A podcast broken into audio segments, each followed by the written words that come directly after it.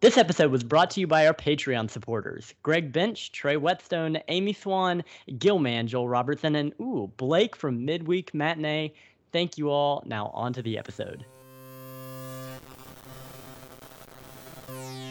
Welcome to another episode of Father and Son Watch Horror Movies.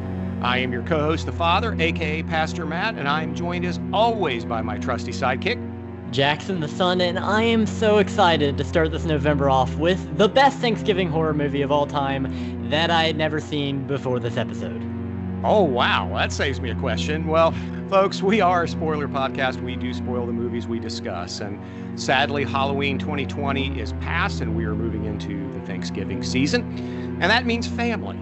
So this month, we're discussing dysfunctional families in horror movies, and we kick it off with The Stepfather from 1987.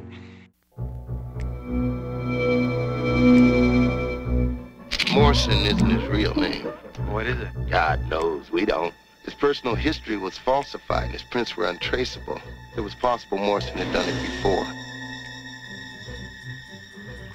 You can call me sentimental, I don't care. I have beautiful friends, I have a wonderful new family.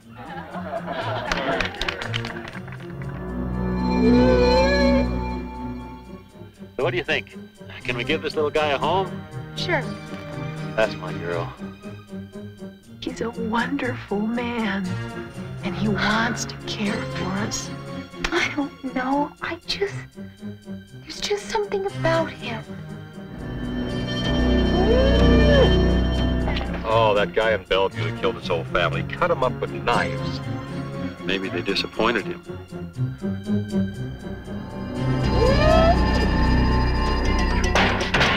All we need is a lawyer around here. You're a good boy. He's a good boy. Isn't he a good boy? Your daddy's little angel. Hi, honey. He's just some crazy creep. Don't you talk to your father that way. He's not my father. How can you even bear to let him touch you? Stop it! We have to talk, honey, About what? about what is happening to our family. I'm taking care of it. He scares me, Dr. Bondurant. Who am I here? Help me! Help! You're a very bad girl. The Stepfather. And so, in order to truly cover this film, we called on someone who knows this movie well and uh, is currently on as many podcasts as his buddy Daryl. Um, welcome back, Gilman Joel Robinson. I am thrilled to be here, and uh, I take that. Um, I, I take that as a compliment, actually, because uh, I know we bust Daryl's chops a lot because he's on a ridiculous number of podcasts. Yes. But, but yeah, it, it's uh, you know, it's getting okay. I'm, you know, I'm I'm on a few, but it, it hasn't gotten completely uh, crazy yet. Uh, and some of them I've been on, like like the werewolf one. Hammond and I recorded that in advance. It's done, so it's kind of you know those kind I can do all day long. It's it's you know the sort of ongoing thing that like Daryl does. That yeah, Yes. that's that's a lot.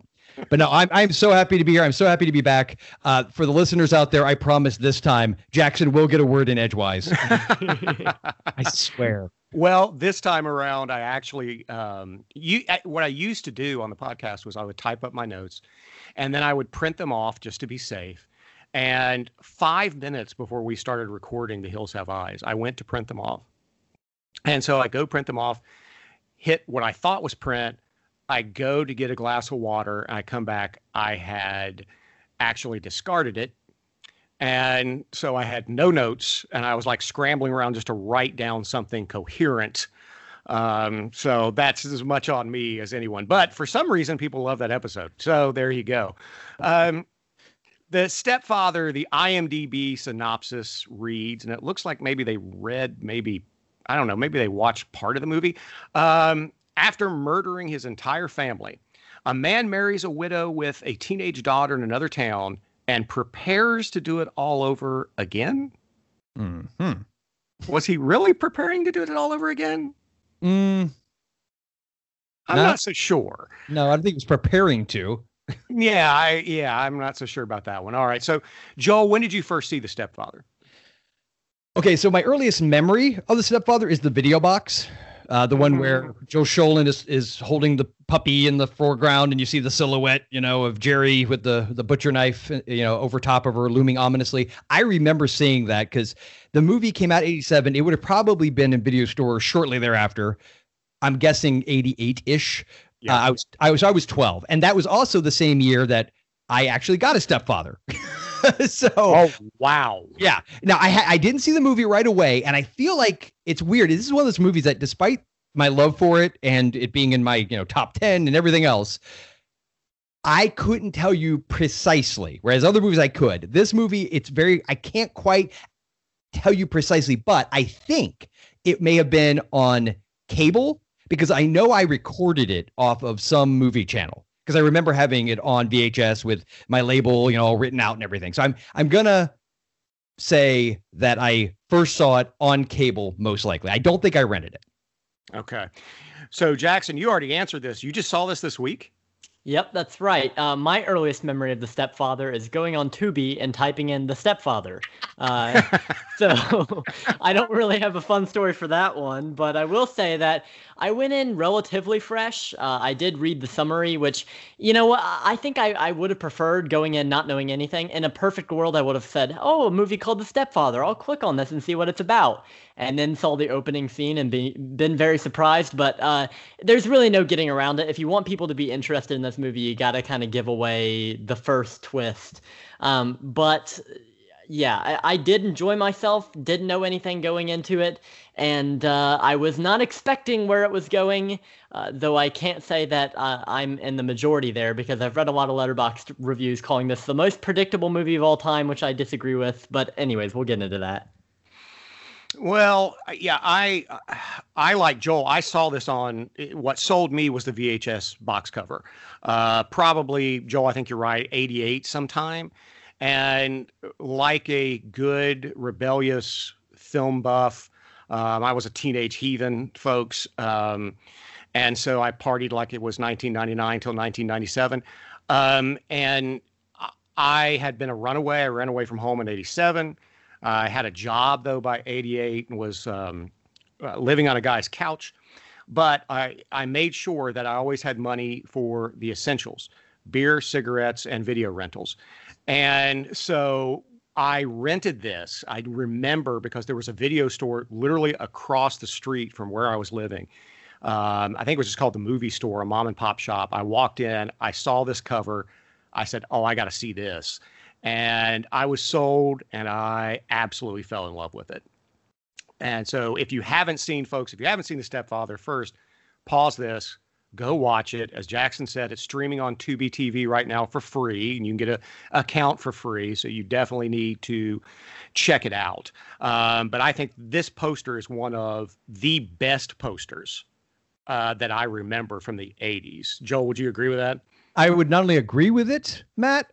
I have it. I actually wow. went on eBay a few years back. I actually have two. I have two versions. I have the one that is the best known, the video box version. Right. I got that on eBay a few years ago. But before that, even I had found one that I didn't even at the time know exist knew it, I didn't know it existed, which is the one where he's dressed like what the original um, family is Morrison, right? Isn't that where he's got the beard? Yes, and, Henry, looks, I think. Yeah, Henry Morrison or something yeah. like that where he looks kind of like a deranged Bob Ross a little bit. Yes, yes he does a little bit. And it's but it's the poster is him in front of the mirror, and it's it's where it's written. It's also in the trailer where he's writing "Who am I?" here, and yes. it's a question mark, and he's already written it, and it's him staring into the mirror. So it's kind of like you're a little behind him and a little over his shoulder. And I love that poster. I have both of those posters. I have the laser disc that also has the original video art on it. Um, I, I had Stepfather two on VHS. Uh, I have the Shout Factory, Scream Factory, whatever it is the, I, am set. So yes, wow. to answer your question, I love this movie. It is number two on my top ten. And whoever says this movie's predictable, come on. well, let's uh, Jackson. By the way, did you what did you see the poster? Because the one, the poster that Joel's talking about is the one they have on Tubi, I believe, where he's staring in the mirror. Yeah, yeah. Um, that I love that poster. I didn't know what it meant going into the movie. I was like, "Who am I here? What is that? That that doesn't that seems like a Yoda-ism or something." But once I understood what it meant, once he says it in the movie in the context of that scene, I was like, "Ooh, I got chills." Um, and that that was probably my my favorite part of the movie. I can understand why they put it on the poster. Um, but I have seen the one that he was talking about, uh, probably on the on the the home video release with I the, think it was the first VHS release, yeah, I think. Yeah. I've actually seen that on DVDs. Like I went to Goodwill and saw that on a DVD, which was like an early 2000s DVD. So I've seen both posters. They're both good and they don't give you that much it doesn't give that much of the plot away.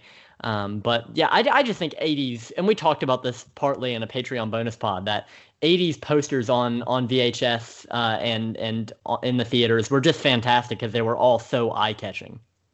Oh, absolutely. Absolutely. Yeah. Something happened in the 90s. I'm not sure what. Where we, yeah, we just lost. I mean, I remember like there is a poster for Scream that I'm okay with, with a girl like covering her mouth and yeah, the original one. Yep. Yeah, but then the one they came out with on the VHS with just like the it looks like a CW show just was terrible. Yes. And it's funny because that stepfather, the original video release one is actually photos. It's not art. It's not like you're, you know, it's like a hand drawn right. painted. It is like photo uh, photographic um, and it almost it, it, almost has this almost like a lo-fi family collage vibe to it in a weird way and i think that's why it works so well for me but and look and I, I love photoshop i use photoshop on the regular but i think that a mix of Photoshop with, like you mentioned, that sort of CW, WB, whatever it is now. Yeah. Uh, you know, vibe where they had to put the, you know, all the stars front and center, and that, and that it's like every poster is like that, and it just, I don't know, it loses something for me. Oh, absolutely. So, let's talk about the plot and the screenplay. Um, supposedly inspired by the true story of John List, right, a New Jersey man who killed his family in 1971 and was on the run until 1989 and he was nabbed after his story was shown on America's Most Wanted, which I don't. Joel, do you remember that show? I not only remember it, I watched it very regularly, and I remember that episode. You remember I, that episode, really? I, yes, I remember because uh, that that was they were early the nascent Fox network, right? And you had cops, and then America's Most Wanted would come on, and I remember watching that episode where they brought out the bust of the age enhanced view of what John List would look like. And the reason why I remember it is because it terrified me. Because I don't, I, again, at that point, I don't think I'd seen this movie yet, but I knew of it. And that story, like hearing that that actually happened, just oh. amped up my childhood terror to the nth degree. So I, re, I, that was that episode has always been burned into my head. I actually remember seeing that episode. And for some reason, um, your home state where you still reside seems to attract serial killers for some it reason. Does. It really does. oh, okay, so um, so also at the same time, the screenwriter's own stepdaughter apparently he was having issues with, and so that's kind of where he took inspiration. So we have Terry O'Quinn first as Henry Morrison, who is when we open is nonchalantly washing his family's blood off his hands and strolls by their corpses. And then we and, and, and he's whistling as he does so. And we flash forward to a year later where henry has become jerry blake i believe now a real estate agent. And by the way this guy's got a lot of licenses. Mm-hmm. um, who has married susan maine who has a 16 year old stepdaughter stephanie played by jill schoelen who is not happy about her new family situation and the tension slowly builds. So I feel like anybody who has listened to you podcast knows that this is almost a rhetorical question. But what did you think of you've you've you know you've meddled around in independent filmmaking. You you know you're not just a uh, somebody who watches movies. What did you think of the screenplay? Uh, I like it quite a bit, especially because it was at least story credit wise Brian Garfield, who wrote the novel for Death Wish. Um, is, oh, is, I didn't know that. Yes. So Brian Garfield was one of the uh, people behind this. Also, a woman named Carolyn Lefcourt, who I have done research for, and the only thing I could find is in the show uh, no, show notes. That tells you where my head is. The liner notes in the Blu-ray for Stepfather. They mention that she was actually, I believe, like a some kind of like story editor for maybe Disney or some major studio. Hmm. But I there's no, like her only credits are this movie and then the characters as they were applied to the other the sequels and whatnot. Like it's like she has no other. I would love to figure out where who she is and where she is because she's got a story credit on this thing. Now Donald E. Westlake is a prolific prolific novelist. He created the Parker novels, um, which and, and specifically his pseudonym for those was Richard Stark, which inspired. Oh. Ready for this? Ready for this deep dive? Now we're going to straight up retro movie geek on you, Jackson. It is the pseudonym inspiration for Richard Bachman, the first part oh. of it oh. for Stephen King because he he knew about Richard Stark being Donald E. Westlake's pseudonym and he picked the Richard and then in the dark half which of course was that a story about him releasing you know that that that pseudonymous part of his personality yeah. everything that character's name is George Stark so King hmm. Uh, yeah, yeah. So, so yes, I love the I love like the backstory behind everybody involved with the screenplay, except for Carolyn, who I would love to find out who she is. Like, I feel like that's a mystery that needs to be solved. But as far as the story goes, it's a very simple, straightforward story, and it is not intended to be a who done it and what's the you know what's the plot. That's not what it is about. I mean, it's very almost like a slice of life character right. study. I mean, that's what this movie is meant to be. Like, I, I feel like if you go and go, oh, predictable plot, well, yeah, he's a guy who annihilates families. I mean, it's not, right. you, know, this, you know, that's what he does, and you know where he goes makes total sense based on the character. But we know from the word jump who this guy is, what he's capable of, and because of that, the suspense is ratcheted up to a Hitchcockian level. Yeah, it's the it's the show the bomb under the table thing, it's, right? He is the bomb. He is. Right. The, and in the comment, did you watch the commentary with Joseph Ruben, the director? I, I did not. No. Okay. He goes into the fact that they talk because actually Michael Gingold from uh, Fangoria hosted it, so it was the two of them together, and they talk about how Jerry Blake is the bomb, and we know it, and we know it's going to go off, and that's where all the tension and the horror really comes from. Wow. Wow. All right. So, Jackson, what about you as an aspiring writer and director? What did you think? I love the screenplay. Uh, I, I love the fact that from, as you mentioned, from from uh, the chilling opening to the traumatic and violent end, uh, we know exactly who the killer is. Uh, we're just waiting for the other characters to find out. I also love uh, around the, the end of the second act into the third act the unraveling that begins to appear. We learn actually more about the character as this other character, Jim, is trying to track down the serial killer. We learn more about him that he's possibly done this before, that he's been moving from family to family all over the state, all over the area.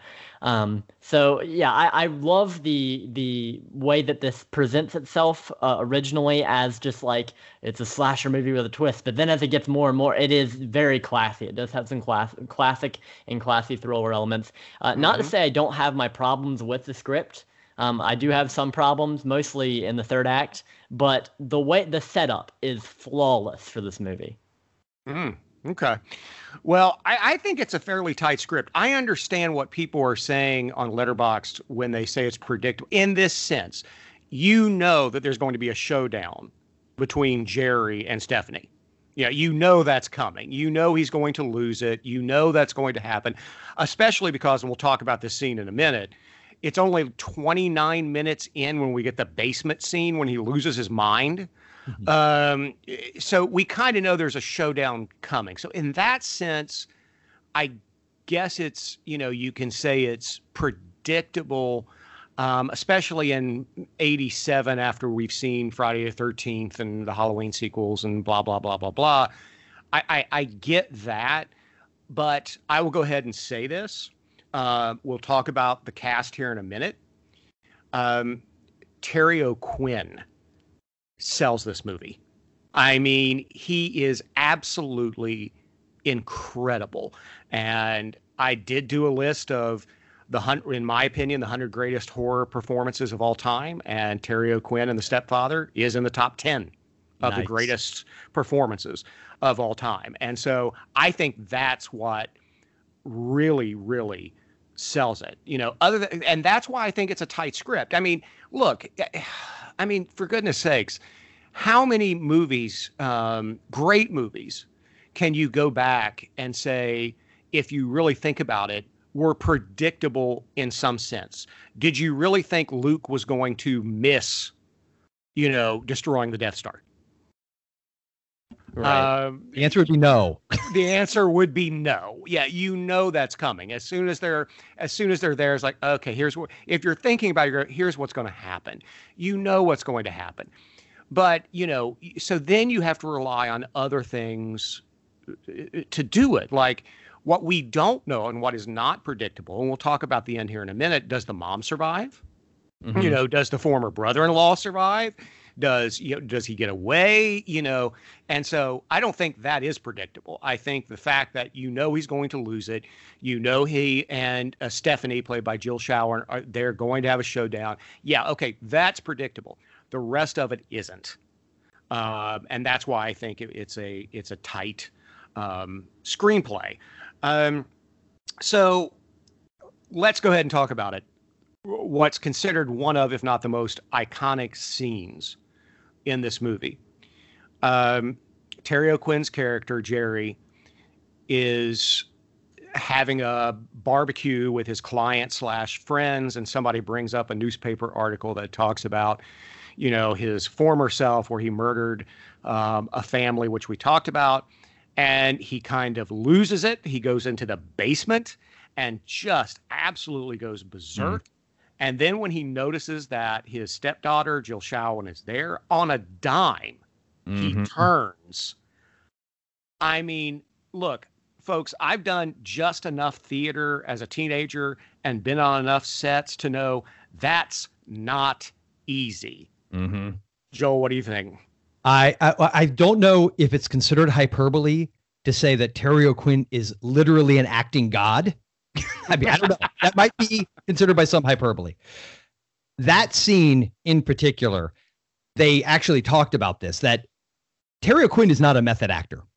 They said that he would be Really, that surprises me. at all apparently at all and apparently uh, at least for this i don't know if maybe you know for maybe they've changed since then but usually actors don't i guess usually they usually have their process and they stick with it uh, but joe Schoelen wasn't as what it was not method either and so between takes he would be with an acoustic guitar playing folk music and like just you know Oh kind of gosh. making jokes and they're like oh hey come on terry it's time to, to come and like smash stuff up and talk about all the order that you need or you're going to kill everybody and that moment they talked about how when he comes around and you know is, is facing her that and this is what was you know I, I hadn't watched the commentary in years so it was really great to revisit that but they talked about how jo- joseph ruben the director pointed out that when terry o'quinn is telling her this he's trying to you know come up with his re like i gotta come up with something quick here explain this you know gotta let off some steam and and he seems like his face is relaxed it's very gradual it's just relaxing but the entire time the madness is in his eyes it Oh. never leaves. And then when she leaves,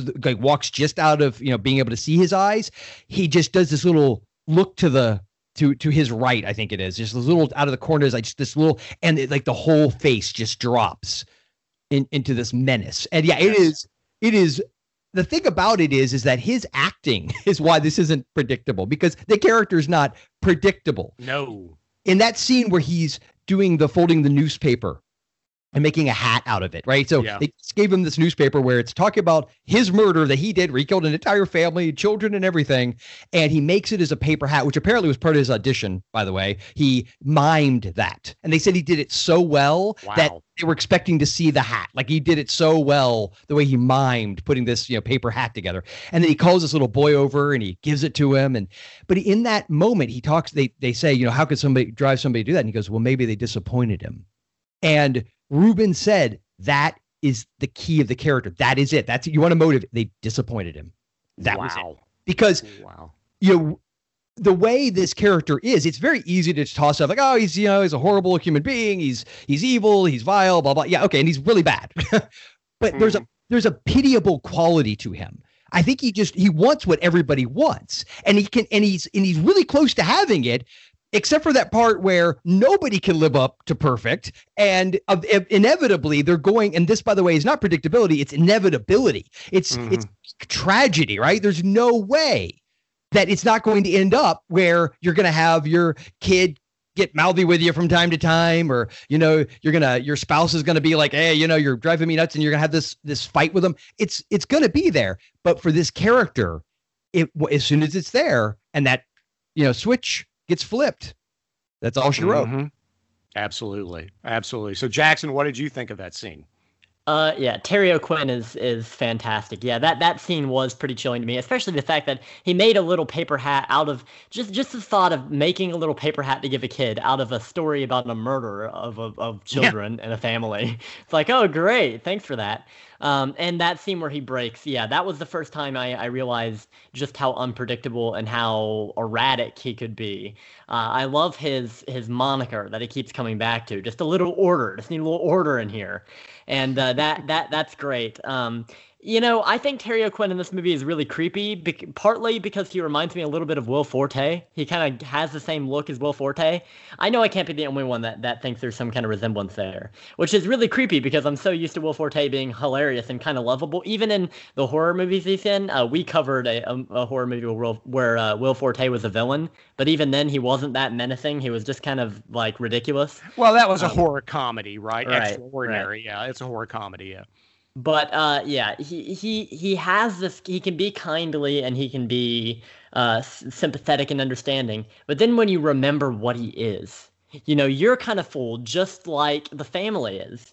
Uh, he starts to win you over just as he starts to win over Stephanie and her mom. And and uh, but then you remember what he's done. you you can you can never sympathize with this guy because he is a family killer, and uh, it it seems that he's done it time and time again, and he's going to do it again. Um, and so yeah that that's terrifying. And yeah i agree. Uh, i i wouldn't say that this movie is predictable. I would say that it does have that inevitability to it which is what makes it scary because you know it's going to happen. You don't know how it's going to unfold but you know it's going to happen and you know it's not going to be pretty and it's leading up to that the whole movie. Um, but you you you can't just be waiting on that the whole you got to appreciate the little parts throughout. Um, there are little character moments that I like where we learn little things about. Uh, I, I want to call him uh, by one of his identities, but I guess Henry or Harry or whatever it is, he moves on from identity. Point is, um, you, I, I know that you're w- looking forward to the showdown, but the great parts to, of this movie for me are building up this character and getting to know him bit by bit and realizing just how crazy he can be. Yeah, and you mm-hmm. and you brought up the order aspect of the character. You know, oh, I need some order. I uh, get some order around here. Did you catch when he takes his shower right? After he, at the beginning of the movie, cleans the blood off his hands and his face from his family, shaves, does all that. He's wa- walking out with his new suit, his new his new person suit on, as they would say on Hannibal, and mm-hmm. his person suit is on, and he sees one of the kids' toys in the hall. He takes the time to come back to it, pick it up, put it away in the toy box, and then he goes downstairs and walks past this just oh. disgusting crime scene. Yeah. I yeah. didn't notice that. That's go fantastic. yeah, and there's and, this time I noticed so many more things, and it probably helped that you know the commentary, of course. Uh, but I there were so many things like the fact that his shirts, his sweaters specifically, that the red. He's almost the only character that ever really wears red. And as it, when he's downstairs in his lair, as they called it, the, the, the basement, he has that really red flannel shirt. Right. And that also the shirt he's wearing at towards the end of the movie when he tells Susan, his wife, remember she says, you know, we got to you know work on our family. He goes, oh, don't worry, I'm taking care of it. And he walks out the door. That's the shirt he's wearing. So it's like there's all of this stuff that's there, and you know, I, I guess that for me, the that or that idea of the order, like he needs order, and when he puts that kid's toy away. And then proceeds to walk past that scene as if it's not even there. Like he doesn't even acknowledge it. He doesn't look at it. He just then he walks out and starts whistling Camptown races. Yeah, yeah. Which, oh man. Um, now this the movie is listed by a lot of people as a slasher. Um, I, I put it on my slasher list on Letterboxd because of that. I'm not so sure that it's a traditional slasher because we don't have a huge on-screen body count. Um, for what is often deemed an 80s slasher. But if you go back to that first scene, to go back to what you were talking about, Joel, when he's coming down and whistling, you know, doo dah, doo dah, um, that slaughter Mm-hmm. looks out of control and brutal. Yeah, it is.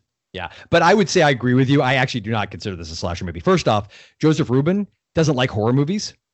And Oh, it- wow. Oh, so oh, it gets better. So not only does he not like slasher is his least favorite of all subgenres of horror. And he said he was on the fence. He was like starting to prep for this and getting ready to make it. And he was sitting in his car and he was, I I guess, going through some sort of crisis of like, I don't want to just quote unquote make a slasher. Now, I'm a fan of a lot of slashers too. So I'm not trying to be disparaging. That's mm-hmm. essentially his, it was his tone. Like he didn't want to make uh, well, at the time it's 87 right? So i mean we're, we're definitely beyond knee deep in what slasher movies are at least how they're perceived. So he wanted to make it is, is more of a, a thriller. I would call it it's a subgenre of thriller. I think it's a horror movie for sure but it's a subgenre of thriller. It's the interloper thriller and most Ah. people would say Fatal Attraction is sort of like the one that kicks that off. You know, the person that comes into the family and just, you know, hand, Hand That Rocks the Cradle, Pacific Heights. I mean, there's a ton of them, right? And I love all of them, all of Mhm. them. And this one, though, I would argue this movie is the equivalent of the original Black Christmas, how that is to inspiring subsequent slashers, as Hmm. Fatal Attraction is to Halloween. And so what I mean is most people would acknowledge Halloween kicks off the slasher boom in the 80s, right? Of course. Right. But Black Christmas predates it and you could you know, I mean, there are people who have tried. I don't, I don't, I don't really try to, but make the argument. Well, yeah, but that's what helped inspire elements of Halloween, and if without that, you know, you wouldn't have it. But I think most of us can agree. But Black Christmas does predate Halloween and has a lot of the same elements and tropes and blah blah blah. This movie, I don't know if it technically predates Fatal Attraction. They came out the same year, so it's both '87. I don't know which one, but Fatal Attraction, I think. Again, everyone can agree was the big pop culture hit Sure. between oh, sure. between the two movies. However, I mean, any day of the week, I'd prefer this movie because I won't even get into how I kind of uh, wished Michael Douglas had died at the end of that movie as well. Uh, but so because he's a scumbag in it. total scumbag. Like I wanted the alternate ending. I, I'm not going there. You'll you- we'll this Yeah. will into a MG episode, Jackson. Yeah. Uh, and and so, but I feel like this movie kicks off that interloper element, uh, that suspense, that subgenre really well. Like I think I look at that as being its own little pocket of, of thriller slash horror, which is that int- unlawful entry. There's another good one. So yeah. that that type of movie. So that's how I think of it. I mean, definitely has slasher elements. I'm a fan of part two, and I like part three. I would definitely argue by the time you're getting into those, and certainly part three, they are just straight up slasher movies. That's what they are. Yeah, two. I, it- it's been a while since I've seen three. I don't remember a lot about it, but yeah, I remember two being straight up slasher. But all right, Jackson, what about you? Like, and I want you to start with okay, the scene where, as Joel said, he's you know he's just whistling as he goes back past his family, his former family that he's just slaughtered, and it looks like he's slaughtered them all at once. Um, what did you think of that? Uh, yeah, absolutely chilling. That that is that's more. I think that's more gruesome and disturbing than anything a slasher could do. Because with slashers, they've kind of got that fun element, right? This is just it's just cold. It feels disgusting, especially when he walks past the the body of the little girl laying face down in a puddle of her own blood. Ugh, it's just like, and it hits you with that right away. Um, yeah, that that is definitely very disturbing. And I just want to say really quick on the genre about it. Um, I love classifying things and putting them into genres. That's one of the most fun things about movies to me. It's just like, where does this fit? Um, and I would definitely this is this is very loosely connected to the slasher genre. This is definitely more of a thriller, um, but it is a horror movie as well. It's like a, it's like a psychological horror movie thriller. Um, I think it is really smart. It's maybe a little bit too smart to be a traditional slasher. You know, we think of like the, you know, all the holiday movies. Maybe not Halloween, but yeah, this is definitely a very smart psychological thriller. And um, I've never seen Fatal Attraction. Uh, I don't think you would want me to see Fatal Attraction, Dad. Uh, Uh, that judging would by- be correct. Yeah. Judging by the uh, reputation I know it has. Well, you're 17, so yeah, and I probably saw it when I was like 15. So you know, Well, it- I know- up to you. yeah, here's the thing. I've seen Scream and they talk about Sharon Stone.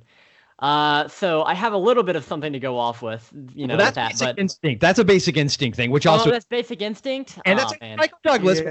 I see where you got that because that's Michael Douglas. But here's the thing about Fatal Attraction, Jackson. I'll save you the time.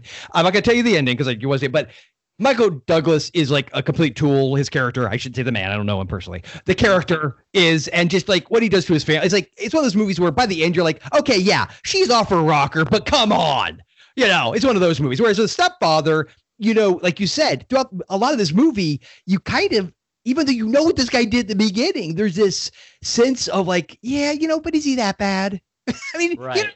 he's that like, look at he, like, he bought her a puppy. He loves dogs, and he, how can he be that bad? Yeah, he's so he's so charming that he kind of wins you over. He's he's playing with the audience as well. Yeah, Well, and that this, uh, yeah, I want to bring a couple. I want to jump ahead a little bit in my notes with this, um, because I think Terry O'Quinn can be so charming, and because if the first scene we got is Jerry coming home with a puppy, we're gonna like him. Mhm. We're going to be rooting for him. There's a reason why we get that opening scene with him whistling past this family that he's just including a child that he's just brutally murdered because it's kind of a the reverse of Save the Cat, Mhm. right, Joel? I mean, they had to have that to set Yes. that up. Yes, very much so. And also, I love that we never see anything of Jerry wooing Susan. We don't see him how he set his life up. We get now we do get it at the end so we could put, you know, piece it together what his process is. Mm-hmm. But we never saw him do any of that. And that's the one thing I will also give credit to the screenplay for is that they intentionally kept a real sense of mystery to this character. Apparently, the original draft, one of the, one of the original drafts that Westlake put together, had flashbacks of Jerry getting abused, being locked in a closet by his father, being horribly abused, all this kind of stuff. And we do get a taste of that when he's in the basement and he and he's like pointing his finger. He's like, you know, dirty, you know, he's like saying these little things. But I was thinking about how.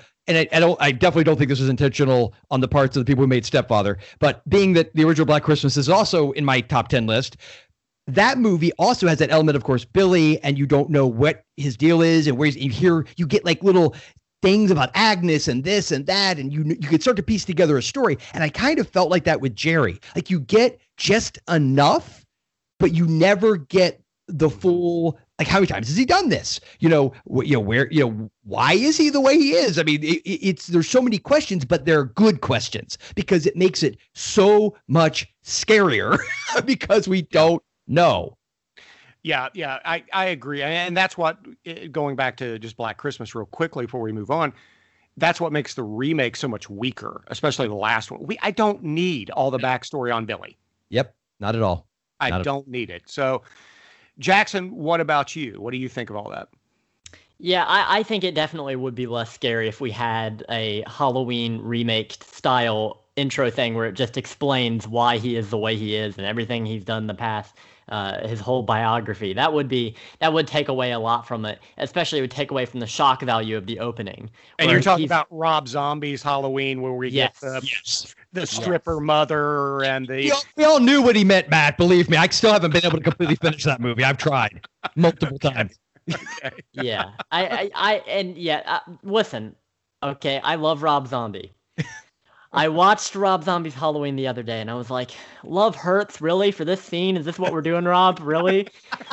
Um, yeah he, odd choices there but again it- there was a lot of meddling from the studio so may, maybe that's maybe that's studio involvement i'm not sure but i doubt it uh, judging by how much he loves to show off Sheri Moon Zombie. Anyways um yeah but yeah I, I definitely love the way that he's he's almost like Michael Myers in a way that his his motivations are so like I, I when whenever he's doing the killings I should say he's so ruthless relentless he doesn't stop to explain himself. He just kills. And uh and when he turns he turns. And at the opening he is kind of we don't know what his motivation is. We just see him walk by this family that he slaughtered and we're like oh this guy has no heart. He has no soul at all. Um, so yeah, I, I definitely love the way that he's portrayed and the way that his character is handled. Uh, that's a huge strength as far as it goes to the screenplay. But I think we can all agree uh, that th- this character would not be the same without the performance from Terry O'Quinn. Uh, in lesser hands, this could have been a disaster. Oh yeah. Oh, Sure. I, I I agree. And so we do have a couple of kills, um, like you know, Stephanie's doctor, who because Jerry's avoiding his phone calls, decides to you know set up a real estate you know um, meeting which i'm not sure what the american psychological association ethics are on that one but anyway um, and then he just takes a two by four and goes to town. Um, so we can talk about that kill but was i the only one thinking like terry o'quinn may have been talking to the director and said how do we want to do this? And he goes well you know what? A few years ago I got the uh, worst end of a werewolf reverend at the end of a Louisville slugger, and uh, I'd kind of like to be on the other end of that. the, the, the, peacemaker. yes, yes. uh, yeah. I couldn't help but thinking about Silver Bullet when he's yeah. just yep. he's just bludgeoning that guy to death with a yes. two by four, which yeah. is, but it's pretty brutal. It's very brutal. Yeah, I, I was curious to know. So Jackson, you know, obviously, I know you're, you're you're definitely not not one to shy away from the gore, right? So, the thing about this movie is it is a relatively mild in the gore, you know, factor. And apparently, they originally shot that scene to be even more brutal. than wow. what they showed. But Ruben, and I think this is it's an interesting conversation. We don't have to do it for this episode, but at some point, I just want to have the conversation about directors that make great horror movies that don't necessarily either like horror movies at all or it's certainly not their top genre. Because I mean, Carpenter, I'd argue he likes westerns, sci-fi probably more than Wes Craven loves. You know, Wes yeah. Craven loves Bergman. Yes, exactly. I mean, and there was I was going through the, my list the other day. I was thinking through like different directors and and it, because I think in a way what it is they bring different things to the table. Not to disparage huge horror fans making horror movies. A lot of times they make great horror movies too. But I just think there's something about that, and I think like for Ruben, he wanted to show some level of restraint, and I think because we don't see every impact of that two by four, it's more brutal in a way, and that's also applies. To what I'm sure we'll get to it with the brother-in-law and the knifing. Like mm-hmm. it's something in the acting and just the the the the sound effects and everything the way they do it. Now we do get that final shot of him, you know, but it, it it's bloody, but it's not that bad. But I guess so. From your perspective, Jackson, as a horror fan coming into this movie for the first time, did you feel like it was bloody enough? Yeah, and I didn't go in expecting a lot of blood.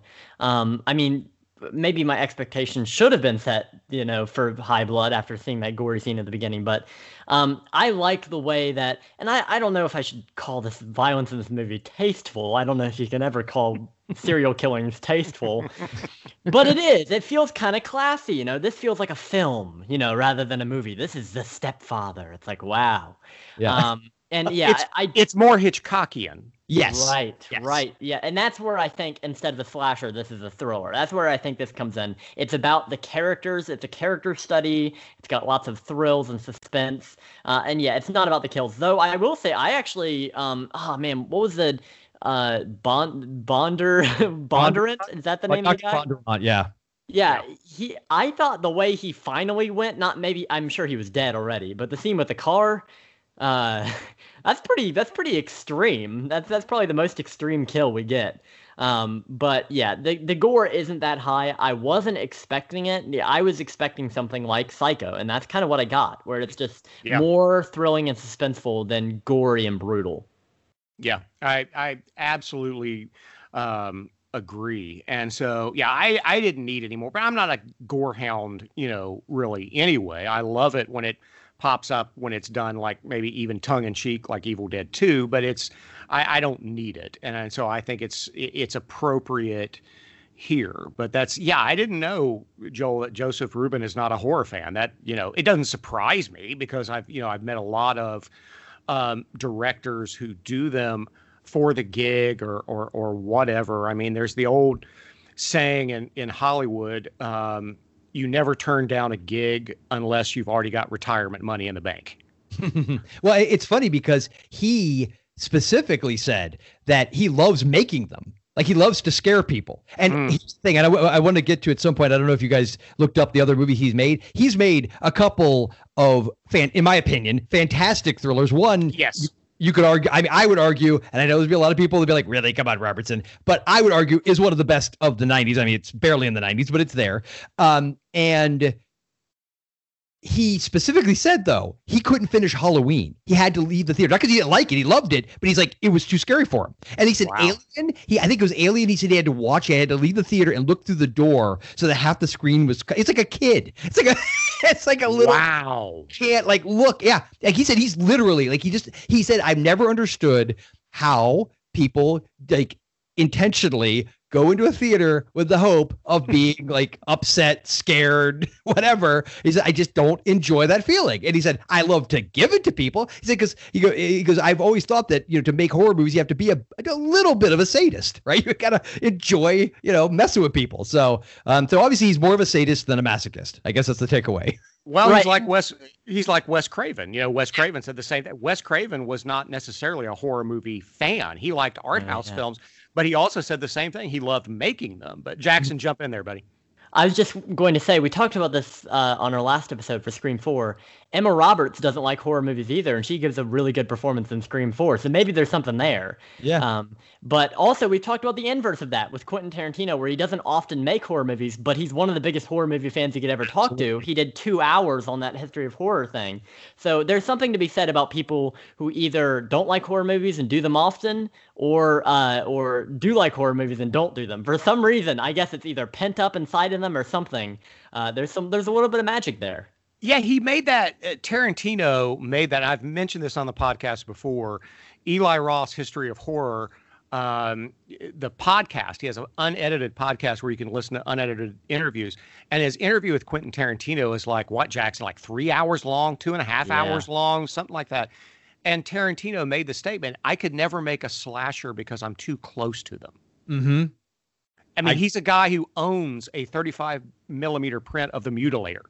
Yeah, yeah. But I think, but that's why his movies work the way they do because he brings that taste and that viewpoint and that love for that uh, completely seemingly different genre. Although you can make the argument his movies are like barely definable as a genre thing. I mean, there's so many Sure. different genres mixed in. But at the end of the day, I think all of them you can see the horror fan coming through in aspects of them. So I guess that's my. I just think it's an interesting discussion to be had. Like when somebody comes to a film and they that is not their personal fan favorite. Like that's that's not their fandom. They're not, you know, I, I'm a I'm a comedy person, but I'm gonna try making a horror movie. And, I, and look, it sometimes completely goes sideways, right? I'm sure we can find many examples where somebody had no business making the movie. But if they really want to make it, like somebody being a massive horror fan, but making like a romantic comedy, and what they might bring to that to make it a little bit edgier, darker, whatever. So I, I just think there's something to be said for for that difference in the thing that you love, you're a fan of, and and like he like you said, Tarantino said, I mean, being too close to it is a definite definite factor. Yeah, yeah, which is why I have faith in Jackson because Jackson, you, you know, even though for years Creature from the Black Lagoon, Lagoon was your favorite movie, also like right there was like you had a documentary and you had Scott Pilgrim versus the World, you know, and you had Empire Strikes Back and like those were your top movies, right? Yeah, yeah, definitely. And and horror is the thing that I talk about the most because of the podcast. Uh, and that's all that I did in October was watch horror movies. But I do like to watch other movies as well, other genres. This November, I've been trying to watch as many action movies as possible because believe it or not, I'd never seen the RoboCop sequels. Just to give you an idea, and I watched those this month. And they were fine, but anyways, uh, yeah, I do have rather, rather uh, eclectic taste. I, I don't like to. I don't. That sounds really pretentious. I have eclectic taste. Well, no, Sure. no, no, no, no, no, no. We we all do here. And and by the way, Ro- RoboCop three is a piece of crap. But go ahead. Yeah, the jetpack. I mean, it was come on. That was something. Uh, yeah, it's something. But uh, yeah, uh, and I do have I do have like a, a very broad uh, taste. I mean, because the first movie I remember watching with you, Dad, isn't a horror movie. It's actually uh, First Blood Part Two, Rambo. Uh, and the only reason I remember watching it is because right after watching it, it was snowing that day. I went outside and started jumping off my porch, doing like flips off the porch, acting like I was Rambo, jumping away from a grenade. But yeah, I, I I have seen a lot of it, and I'm I'm hoping that if I ever get the chance to make like a big budget horror movie, I can do what so many greats have done. Like uh, John Carpenter, he incorporated all the elements of other things that he loves. He loved westerns, so he made you know started with The Assault on Precinct 13, uh, and he Halloween has a bunch of different genres in it. And well, you could argue Vampires is part Western movie. Sure, I mean, right. he made, yeah, he's got a lot of those movies, absolutely. But uh, yeah, I mean, you just you have to have an eclectic taste even to do it well. I mean, John Carpenter loves horror movies. Um, it's just not all he loves. You know, he loves sci-fi, he loves westerns, and Joel, you're right. I mean, he, he has said westerns were his favorite, you know, genre. It's just nobody was making them, you Sure. know, when he when he finally broke in, and so he couldn't get it done. So he makes a movie I know you love, Assault on Precinct 13, which is essentially a western. Absolutely. Um, Yeah, it's real yeah. Bravo. it, it, is Rio Bravo. You're right. Yeah. So, so uh, you know, and Jackson, you've got that background, which I'm just I'm I'm proud of. Uh, by the way, uh, Jackson, you've heard this story before. The one time I met Sylvester Stallone, um, you know, I ran away from home when I was 15. I got out to LA when I was 16. Um, an actor who um, some people will know but will remain nameless because I don't want to get sued helped me get a uh, fake ID. And so we started going clubbing together. I, I still have, even though I had a really good fake ID, because I went to this apartment in West Hollywood to get this, paid a couple hundred dollars for it. And this guy's setup was better than the DMV. Um, he had a two bedroom apartment. His second bedroom just is like the DMV. It was incredible. Um, he had the same printers, everything. And so he gives me this, he gives me this fake ID. We go to the China Club okay, I have this perfect fake ID, but quite frankly, I would have carded me for a lottery ticket. I was so baby faced. Um, but for some reason, it didn't matter. They let me in. Didn't hurt that I was with an actor on a sitcom at the time. We go in. I go to the restroom, as you do many times in a club. And so I'm in the restroom and I look up, and there's Sylvester Stallone looking in the mirror. Now, this is like right before Tango and Cash, Sylvester Stallone. So he has the three piece suit, the fake glasses, and the feathered hair. And he is fixing his hair for like 20 minutes. He's just playing with his hair. This guy walks out of a stall who is clearly either he had bad sinus problems or he was coked out of his mind. And he walks out of the stall and he looks at Stallone. He looks at me. He looks back at Stallone. He gets a smile on his face. And I was like, oh, this is going to go badly. And so the only thing the guy says, he looks at Stallone and goes, hey, in a really sarcastic tone, nice hair. And Stallone goes, without any hint of sarcasm, goes, yeah.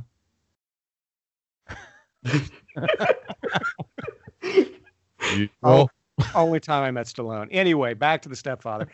Um, the scene where Terry O'Quinn interrupts, and, and you corrected me, Joel, when you right. I, for some reason, I don't know if it was my spell check or whatever. It's Jill Schoelen, not oh Jill. sorry. I was I wasn't trying to correct you. That's just No, how. no, no. no. But you you should have because you're right. It's Jill Schoelen. I don't know why it, you know, uh, Pages did that to me on my Mac.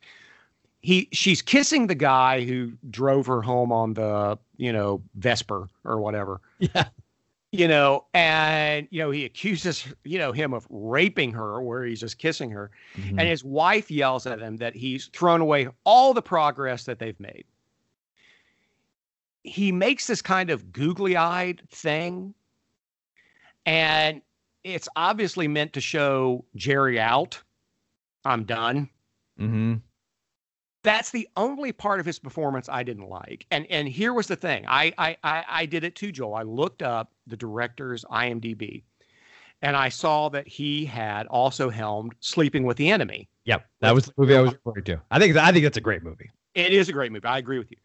Uh, it's a movie where Julia Roberts is fleeing her abusive husband, played by Patrick Bergin, who I haven't seen in 20 years. But um, spoiler alert: when he confronts his wife, he has this speech, Oh and kind of the crescendo is, "I won't let you live without me." Mm-hmm. And he does a weird eye thing as well. I think he's directing them to do it. I, I think he is. It's a it's a choice, but I just I don't I, I don't know. I thought I don't okay. uh, The film geek in me, I just thought maybe he could have hardened his face or something. I didn't think he had to like, you know, Google his eyes like you know Large Marge in uh Are- you know. For- let me just clarify. Are you referring to when they're still in the porch or when he walks away from the porch? Okay, see, actually again so walk, listen, uh, full disclosure listening to the commentary with the director actually walking through the scene it does help give you perspective on this he does get that look on his face like you know, like what are you do- you know what's what are you talking about but that's not the moment the moment where he's decided that this is the end of act two and we're going into act three where he's now going to prepare to kill his family is the when he walks off the porch and she stays on it and he walks into the yard and he steps into that half shadow half moon presumably moonlight or streetlight or whatever it's supposed to be on his face. And and, it, and in that moment his face is locked in and he almost stares directly into the camera he actually does this thing where he comes right up to the you remember that you know what I'm talking Oh, yeah, I know what you're talking about. I just I I misread it then. Okay. So that's what to me, the, and and I always took it that being the moment where it's really because then he had looked back over his shoulder and Susan goes back in the house angry and and he's realized he's alone. And that's the moment. I know the moment you're talking about, and and now I really know the moment in Sleeping with Amy that you're talking about because I always thought that was that part. I've always found it's a it's a terrifying notion in the moment in the scene, but yeah, the way his eyes go like really wide, you're like, okay, you know, calm down, calm down Yeah, yeah. but yeah, I, I get your point, but I think that the to me, and and ultimately again, you know, cheating a little bit because of what the director said. I think the moment where you're supposed to take it as okay, now it's done, is when he's walked away from the house and he stands in that half shadow face thing, and he's like looking at the camera almost. Okay. I I I misread it then. Jackson did what about you? What did you think of that scene? Uh, I didn't mind it so much. Looking back, yeah, I, I do remember the shot you're talking about, um, where it's kind of like a close up on his face when he's on the porch. Yeah. Uh, and he does have kind of like a lackadaisical, kind of like unfocused look on his face. But it seems like he does that quite a few times. Whenever he's like trying to keep his like happy outer shell, but like the evil from within him is trying to like uh, grapple its way out, he kind of has this weird like conflicted face where it kind of looks like he's constipated. You can't really tell what's going on. Um, and yeah, I I, mean that I, I guess it would be silly in a lesser movie, but since you know who he is and what he's struggling with inside, I wasn't really bothered by any funny faces he can make because those funny faces quickly become unfunny when you realize that that is a mass murderer. Uh, so um, yeah, I, I yeah, I definitely um, I know what you're talking about. That didn't bother me. Um, that he is in another movie with a, with a lesser script. I think some could consider his character would be over overacting and like going crazy, like especially in that scene where he goes crazy in the basement.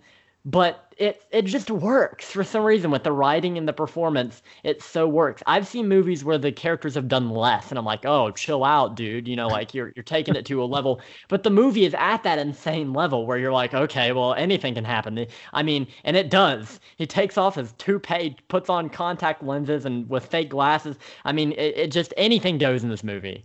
Um, so yeah, it didn't bother me too much. Now, Matt, you said the thing about the eyes, but it's interesting. I was mm-hmm. just reminded one of the things that Ruben, the director, did say that he he actually says that if he had to do over again, he would have directed O'Quinn to do this differently. Is a scene where they're sitting at Thanksgiving dinner, which is what makes Yeah. this a Thanksgiving movie, and he has got that look on his face where his eyes are kind of darting back and forth as he's eating. And it's almost like you could see him having a conversation in his head with what he's going to do with these two. And it's he kind of looks back and forth and back and forth. I, I Ah. think when you know what I think about it, that wasn't Thanksgiving dinner. That was the the final dinner. So Thanksgiving dinner, everything's hunky dory. Never mind. Strike that. The final. I remember what you're talking about. The Yeah, after they've had the falling out and they're Yes. eating dinner. Yeah. Yes. Yeah, this is where he's already making his plan, and we're into the third act. Th- yes, that moment where his eyes are darting around. Ruben actually said, he goes, honestly, I think I would have told him to to do that less because and his reasoning was, and it's actually sound, is that he feels like it, the way everything has been played with these characters and and everything that they would notice it. They would notice there's something wrong. Like, why is he look? Yeah, why is he looking all over the place? What's because it is kind of extreme. I think he was doing that for the camera's effect, but it is a bit overdone. I guess I never really it never bothered me as a as a viewer of the movie, and I've seen it mm-hmm. multiple times. But I get what he's saying is that it does seem as if like these people are really sitting at dinner. Maybe they're not really talking, but somebody's going to look up at you every once in a while. And if your eyes are darting back and forth to each person, like you're trying to figure out which target to hone in on, there might be like, you know, hey, you know, yeah, they'd say something to you. So, Yeah, it was. It just occurred to me today because this is probably the third or fourth time I've seen this, and it just occurred to me today because while I was watching it, I was looking up different cast and crews IMDb page, and so I go to Ruben and say, "Oh, he he did Sleeping with the Enemy," and that's I was literally looking at that why that porch scene was going on, like, and then later on, yeah, yeah, you're right with that dinner set. I'm like, man, he's got a thing with eyes. Yeah. You know, it's there's something weird going on there with eyes. But Yeah. um, so we can go back and hit any scene you guys want to talk about, Jackson or Joel. But I do want to talk about the end with Terry O'Quinn chasing Jill Schoelen through the house. You know, from the bathroom to the attic and so forth. IMDb trivia, and like I said, I didn't watch the commentary. Maybe they mentioned this. Uh, Jill Schoelen did her own stunts, by the way, and claims the IMDb trivia anyway claims she had nightmares for weeks after that scene. Hmm. Um, Joel, the ending. What'd you think? I like it for a lot of various reasons, um, and, and none of them are creepy. Let's just get that out of the way now. Uh, Mhm. the you know, the shower scene specifically. I just want to address this because I think one thing that I never noticed before was that the shower scene at the beginning with Terry O'Quinn, and it's full naked. I mean, it's like they're they, they don't they're not hiding back you know, on Right. anything. So- and the angle and everything on that shower is almost exactly the same as when Stephanie is in the shower, like she goes to get in the shower. And I think had they left it there, it would have felt light, slightly less, you know, gratuitous. And I mean, I'm not a prude by any stretch of imagination, but it just, and there was a, like, you know, I was saying like, okay, I get it. it's the 80s. All right, fine. Yeah. But All right. I guess because she's she's positioned as like she's a teenager, and yeah, it's like ah, ah, okay. Um, but when she comes out of the the bathroom and he's already up there, it's like after he's attacked the mom. What I think is interesting, and back to people who want to call this predictable, uh, the expectation would have been he would have attacked her in the shower, which is also, by the way, I would assume a nod to Psycho Right. and you know he would have attacked her but the fact that she's kind of comes up she's drying her hair and and almost startles him it it was a i thought a really great twist on that and also i never noticed before that he's got this huge you know knife in his hand and he goes hey pumpkin and i'm thinking and i realize i'm probably way go- Oh, yeah. I didn't even think about that. like a jack-o'-lantern and like he's about to carve her up and and you know so then she gets into the the the bathroom and they actually talked about they once when they were writing the script they didn't know what to do after that point. He's like, okay, she's in the sho- in the bathroom. If he gets in there, she's dead. I mean, she's just dead. Well, Mhm. uh, I guess it was. I think the producer uh, had made the comment that uh, Jay Benson, because this, is also in the uh, the Stepfather Chronicles, is about a 25 minute uh, doc, behind the scenes documentary that's on the disc, and he talked about that in I think when he was growing up wherever it was, New Jersey or Philadelphia or somewhere or Pennsylvania, I mean somewhere like that. He said in his home, his family home, they had a a a sort of top they covered the entire back of the door bathroom mirror, just like a full length bathroom mirror, but it was on the door. And he said if we had something like that and he was beaten on that hard enough, it would break eventually. And then she could just pick up a shard and she could stab him. But the thing that's always gotten to me, I don't know if you guys picked up on this, when she stabs him, does it not look like she stabbed him in the gut? Yes. It's It in the me. shoulder, and it makes it makes more sense for it to be in the shoulder. stabs him in the gut. I'm not saying he couldn't have fought back, but not probably to the degree that he does. But it looks like maybe that was the intention initially was she was going to stab him in the gut, and then they uh, well, let's not do that, and they cut you know, to that angle of him turning around, and you know you see it in his shoulder. But I so it did look that way to you as well. Yeah, it did. It did. Yeah. And like I said, this is the third or fourth time I've seen it, and it's the first time I noticed it. But yeah. Yeah. So, uh, but yeah, we get this. It's a very suspenseful scene. Uh, in case anybody wants to say, "Oh, convenient," there's an attic hatch in their closet. Uh, according to Michael Gingold, his childhood bedroom had that. His closet had an attic hatch. Which, by the way, as a child, that would have terrified me. there is no way I would have been like, "Hey, I want the bedroom with the attic hatch in my closet." No, thank you. Hard pass.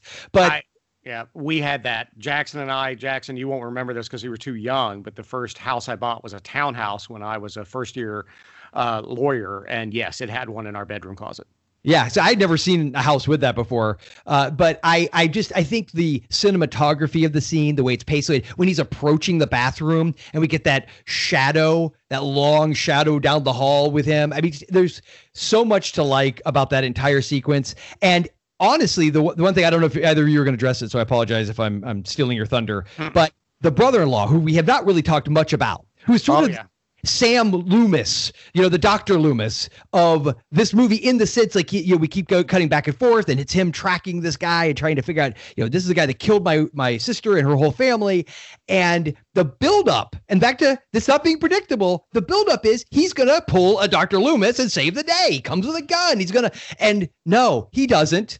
He gets offed, and the way that whole thing plays out, even. You gonna say something? Well, I'm going to say he's an idiot. Oh, yeah, he- Um, his hand, he doesn't pull the gun out. He he pulls his hand out without the gun and has like this like moment like I think it's the same guy.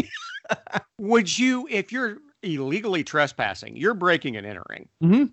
Um, and breaking and entering on what you're convinced is the home of a mass murderer, if not a serial killer. Mm-hmm. Would you not have the gun out? Absolutely, absolutely would have had the gun out. Yeah, no, I, I I didn't say he was a smart man. No. no, no, no, no, no. I just think the predictable thing to do would have been to have him come in and at least kind of at least help save the day. In the end, he is. It, it's like if you think about it, he gets nothing. I mean, his character. It's oh, this uh, really tragic. I mean, his whole family essentially was killed, and then he doesn't get anything. He doesn't get any kind of revenge. Nothing. He's, He's, a just Scatman Crothers from Yes, Shining. he is the scat man. We think he's Dr. Loomis, but no, kids, he is Scatman. yes, he is. Jackson, your thoughts on the ending, buddy? There are a lot of parts about the ending that I love. Um, I do love the scene where it looks like uh, it looks like the stepfather is going to attack Stephanie in the shower. I do like that idea. Um, and I, I do like that they kind of run into each other and they're both equally surprised and she doesn't really know what's going on until she sees a bloody knife.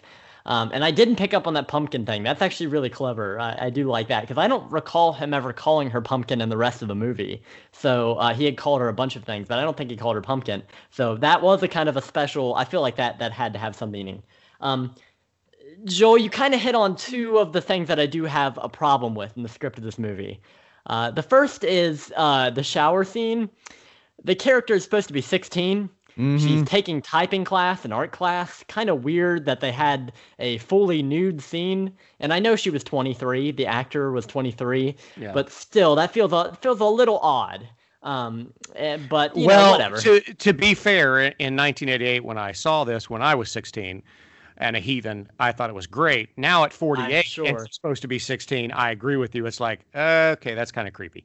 And I think and I think also though to back up what you're saying, Jackson, the other problem is there's no sexual subtext between him and her, like none. I, in fact, Ruben even said he, he they, apparently that was something that uh, Michael Gingold mentioned that I think he'd read an interview that maybe Donald Westlake or somebody had mentioned that they had contemplated in putting that in, like having more where he was actually more attracted to Stephanie. That was part of what was driving his rage. And but but Ruben's like, no, I don't want that at all because that's not how this guy operates. It's the same reason why he would never kill that little dog because there's certain like sacrosanct things that he just there's certain pieces to this puzzle of his mind that have to be a certain way. And the idea of being attracted to his daughter, I mean, it's a stepdaughter, but still daughter is he can't do it. It's like his brain won't even go there. So if you really pay attention, there is no creepy thing with her. And so she's always very portrayed very innocently. Like even her relationship with her boyfriend is very innocent by 80 standards,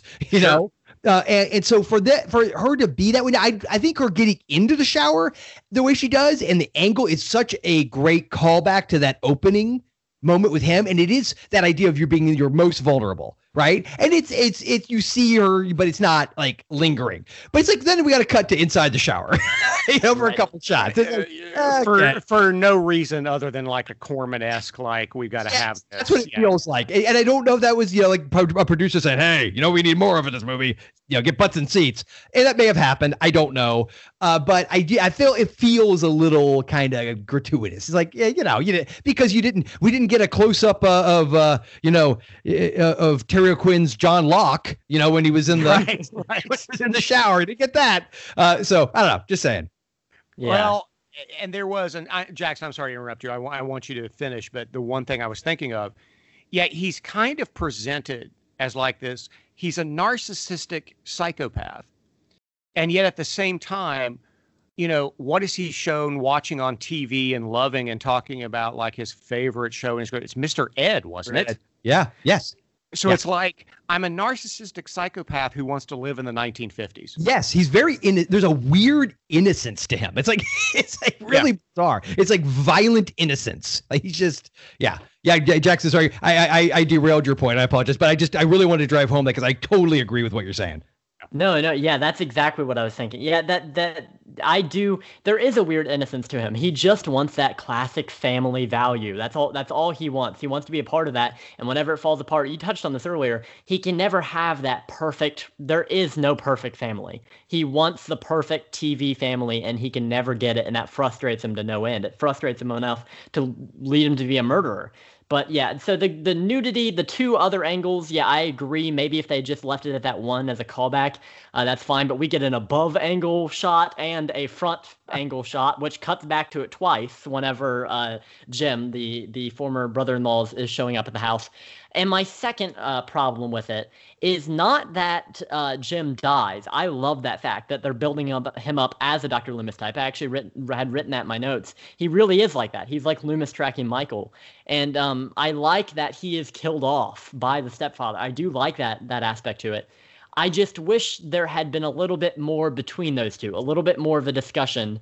He knows what he looks like. He had met him in real life. I'm not really sure why a guy with blood on him. He's like, hmm, let's just let's just stare at this guy and stand. And he knows his name too. You know, he says Jim. He calls he calls him Jim, and for some reason he hasn't pulled the gun out yet. I, I really d- thought that maybe there shouldn't have been there should have been more of a moment of recognition uh, before the killing to make it more emotional. Perhaps I do like the way that he's just dispatched and then he's just a dead body for the rest of it, used to scare the other members of the family. But um, I, I do wish that there was a little bit more done with that. Those are my two real main flaws with it. But the ending, there are parts I like about the ending. You talked about the attic crawl space through the uh, through the closet. I really like that. How they're climbing up on the shelf and climbing into the into the attic. I do. I like that. Um, I like uh, how he's stabbed with the mirror shard. That's cool. I didn't notice the being stabbed in the gut thing. Uh, I would be an awful script advisor. I would not be good at, at uh, noticing continuity errors. Uh, so maybe that's why I need other people to help make movies with. But um, yeah, so that didn't bother me so much. Uh, I do like the way that justice is served. Maybe we want to get it. And I haven't seen the sequels yet, but knowing that at least in The Stepfather 2, we have that returning character, uh, I feel like maybe maybe he should have stayed dead to really give that impact to it. Yeah. Y- Yeah, because he takes what two bullet holes, I think, and um, and then he gets a knife that looks. If it didn't hit his heart, it was awfully close. hmm I mean, I'm not sure how you survived that, but you know, it it became a hit on video, so that's what happens. But um, yeah, I I do really like the ending scene. Um, I, I thought that was really strong. I think that that's one of the things that makes this a great horror film is that it begins strong and it ends strong. Um, and so that's one of the reasons I really like this, along with uh, Terry O'Quinn's performance. So, any other scenes we want to talk about before we briefly discuss the cast? I, I did real quick want to insert the the knife in the heart thing. Apparently, 30 seconds before they said action. And that moment where he's got that look on his face and the way he looks at her and he says, I love you. Just he Yeah. whispers, I love you. And it's just it's there's a tragedy to the whole thing. 30 seconds before, apparently Terry Quinn had Quinn had told somebody a joke and they were laughing. And he was just like they said action, and he went right into it, right into that moment. And that like that dude is a baller, man. He he is just oh man, tremendous. Tremendous. That is talent. So, Jackson, any other scenes you want to talk about before we move on to the cast? I don't have a specific scene, uh, but I just want to say really quick.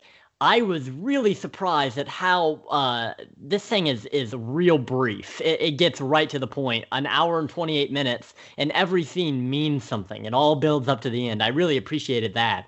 Uh, I know a lot of uh, direct-to-video slashers are short for runtime uh, purely because of budget. It didn't feel like that in this movie. It was very intentional.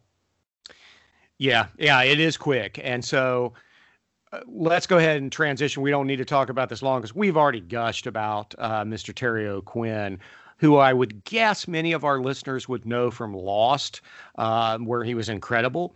Best but I would all on the show. Yeah. Him and Hurley. Oh, absolutely. And I would also recommend people check out Pin from 1989. So great. I love that movie. I do too. He's only really in the first act, but he steals every moment he's in. Um, but this is something, you know, say what you want about, you can say whatever you want about Mr. O'Quinn, Joel, but his last feature film credit was Old School in 2003. Wow, really? Because I guess he's just he. Hey, look, when you're making the kind of money I'm sure he's making doing TV. yeah, and that's what he's been doing. He's been Yep. doing TV ever since, but he has not done a feature film since an uncredited role as Luke Wilson's boss in Old School in 2003. Wow. That's shocking. I really had no idea. I didn't I I feel like I know a lot of his movies and uh I'm such a huge fan of his. I mean, I I don't have a lot of you know action figure type things. I got a few horror stuff, but I actually have a John Locke where he's like standing over the hatch because that was my Oh. and I'm not saying I was biased towards the character because we're both bald. I, am not I'm not implying that, but I am saying that that was my favorite character. So, um yeah, I just uh yeah, two, 2003, really? Last feature film I could find when scrolling through IMDb was Old School. Man. That's crazy. I know. I know. I know. Jackson, anything else you want to say about Mr. Terry O'Quinn? I think we've got. I mean, we we can sing his praises all day. He's what makes this movie. I think every review, even the ones that called this movie predictable, have to bow down to Terry O'Quinn. Um, I haven't seen Lost. Don't crucify me. I haven't seen it. I mean, of course, I've seen the odd episode here and there, but um, Well, but yeah, you I, were four when it debuted, so right, right. In your Um, defense. yeah, yeah. And but I, I have seen a lot of the movies that he's in.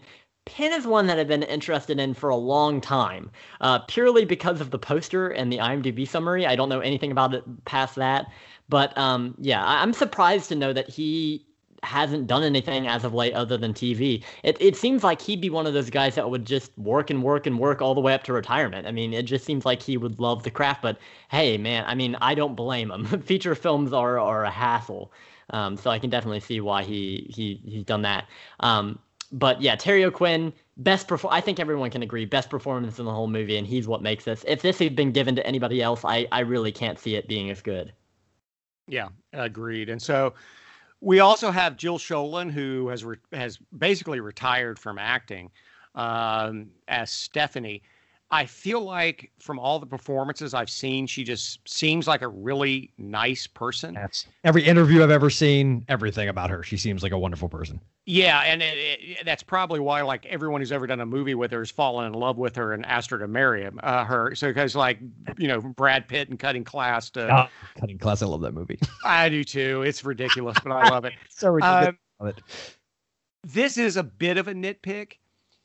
If you're casting a troubled teen who gets into fistfights at school, do you really cast think of Jill Schoelen first? No, and that's what's funny because I I gotta believe there's other quote unquote rebellious teen stuff you could have had her doing shoplifting or you know I don't something because yeah I do not vi- picture her like even in that scene the way it plays out because apparently they didn't use stunt doubles it was just the the two uh, women fighting Mhm. but but yeah it, it's yeah it's on although the handprint she does on the back of that guy the teacher's shirt the paint she takes the Yeah. paint painted on the way out the door and apparently that was meant to be like a bit of a a throwback to the uh, opening when we got that red bloody handprint on the wall Ah, okay.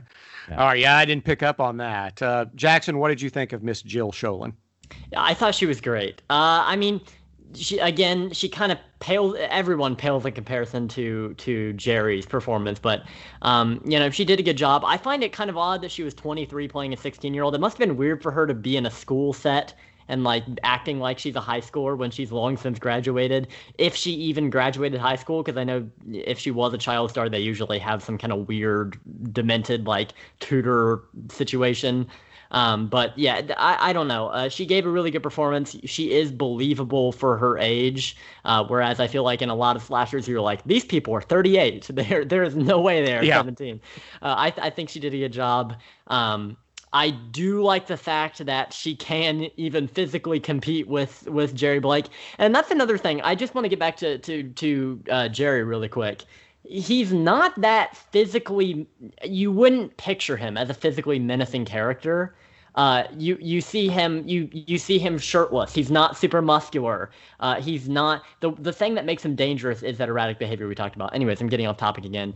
Um, uh, yeah, Stephanie's a good character. I liked one of my favorite parts of the, about the movie is actually all the investigating that she does. Uh, I liked how she writes into the paper to get a picture of the serial killer, or when she's sneaking into the house where Bondurant was murdered, and, and efforts to find out, you know, what happened to him. It, it kind of puts a little bit of mystery back in this movie where we know who the killer is the entire time, because we're on the edge of our seat seeing when Stephanie is going to figure it out. That's one of the most fun parts of the movie for me. So, just the fact that she gets to do that, I think it makes it a really good role for her. Okay. Well, I just I, I thought it was strange casting. I don't have a problem with her. I'm not saying that eh, the fight scene I thought was a little weird. Um, I'm with Joel. I think I think I would have preferred to have her do like you know um, maybe she's crying and screaming and throwing things or you know just causing disturbances. She doesn't you know strike me as the kind of girl who would throw down with somebody in art class while they're finger painting. But anyway. Um, we do have Shelley Hack as the mom. I knew her because I was born in 72. I knew her from commercials all over the place. Um, she was also in a late, if not the last season of Charlie's Angels. Um, and I don't think I remember watching this, and this is before the internet and IMDb. Um, I remember watching this movie the first time. I go, where do I know her from? I know her. I know I've seen her. I think she's fine you know, as the mom. I don't think she's standout, but Joe, what do you think? I actually think her performance is probably one of the more underrated ones in the really. movie. Yes, and here's why.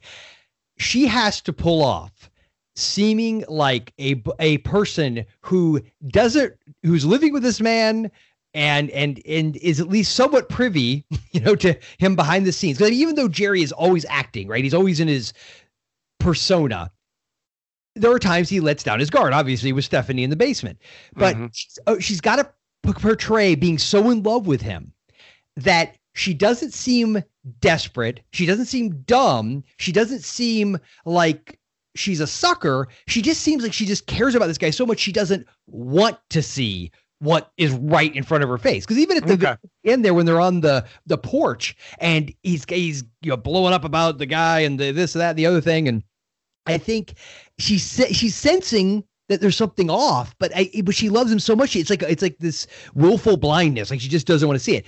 The thing is, is that I didn't. I've only ever known her from this movie. I finally saw. I I feel like I had seen virtually every at least old school Martin Scorsese movie, but one of the few I hadn't seen was King of Comedy. With uh, yeah.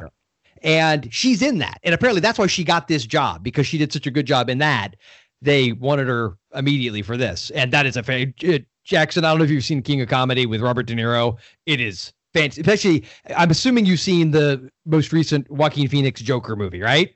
Yes, and, from watching just trailer breakdowns of that with side by sides from King of Comedy, I could definitely tell it was very oh, inspired. Yeah, watch, oh, yeah, yeah. Watch, yeah, definitely see King of Comedy because you'll be like, oh wow, that is incredible. But she was also in the uh, '86 version of Troll, which I haven't seen in forever. Yeah, yeah. I remember liking it quite a bit. Uh, so, uh, yeah. So oh, I, I, don't remember her in that. Yeah, okay. I don't. I don't remember her in it either. But apparently, according to this, she's you know she had a named character. It wasn't like she was you know, you know, lady walking in the background. I mean, she, uh, mm-hmm. but but yeah. So uh, yeah, it, I think her performance is very understated, and it needed to be because her character could have just been seen as like this annoying, like, oh, come on, open your eyes. Sort of like how you feel about the brother-in-law for not pulling the gun out. It's like, come on, man. I mean, you're right. looking for a killer, Yeah. But we only get him in little bits, and he's and he's so almost manic in his desperation to to find and, and stop Jerry that it kind of makes sense, I guess. But for her, she's got to be there. She's got to be this, you know, it's sort of like the, you know, when you have a, a comedy team and, and one person's got to be the, the straight person and one's got, you know, the complete ham that's all over the place. The harder mm-hmm. is the, the calm, you know, the calm. I'm not, by the way, trying to disparage Mr. O'Quinn's performance in any way, shape, or form. I think it's stellar and amazing. I'm just saying, I feel like hers is easy to dismiss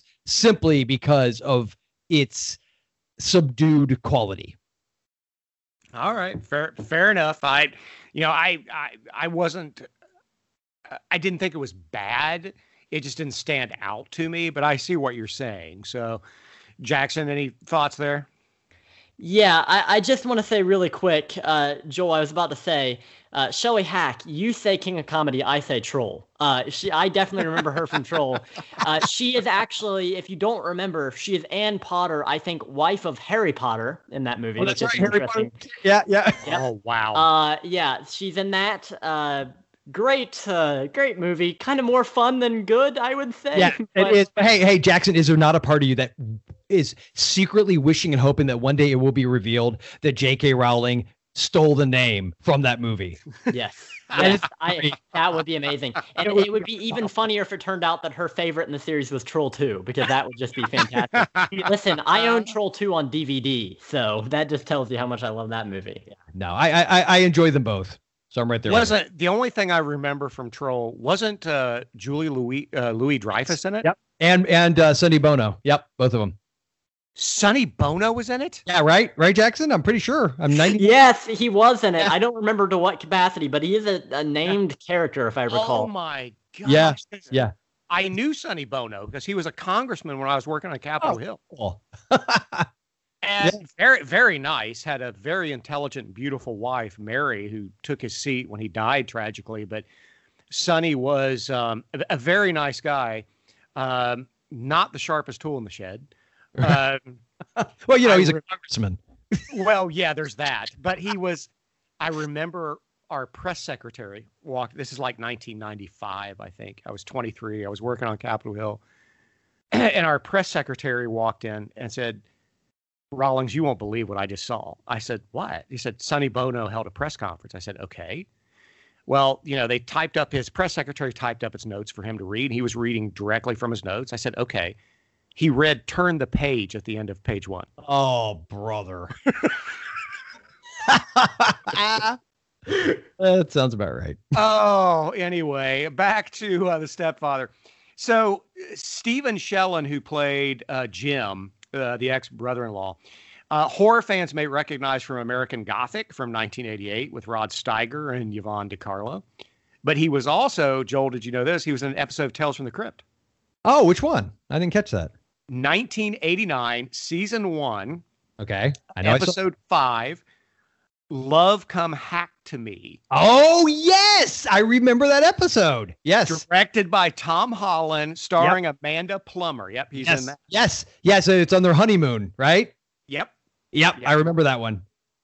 Yep. That's great. So horror fans can uh, can check that out. So Joe, what did you think of Mr. Stephen Shellen? We know what we think of his character. He's an idiot, but yeah, but um, I yeah, I'm sure Mr. Mr. uh, Shellen is a wonderful person. Um, I I think the performance was good. Like I think it did what it needed to do. I mean, it it gives us. I think if you don't have this B story that we can go to from time to time, it was just with Jerry and Stephanie the whole way through. I feel like a lot of the tension would have been lost. I feel like because of having that little element of this person pushing towards finding him. And I actually thought the way they set certain things up was pretty clever. Like the magazine when he goes into the house, which by the way was a uh, Gingold pointed out a great point, which is that was very reminiscent of Halloween, where Doctor Ah. Goes back Yeah. the quote unquote haunted house, right? The crime scene. And here we have uh we have Ogilvie doing the same thing. And he finds that magazine with the pages turns out, and then he goes to the library. And well, yes, you can make the argument, well, that's convenient that they had like every issue of travel and leisure at this town library. But Yes. I, I will say pre-internet, right? That it was a clever way of getting past exposition of okay, how else is he gonna find out where this guy went? He's got a you know.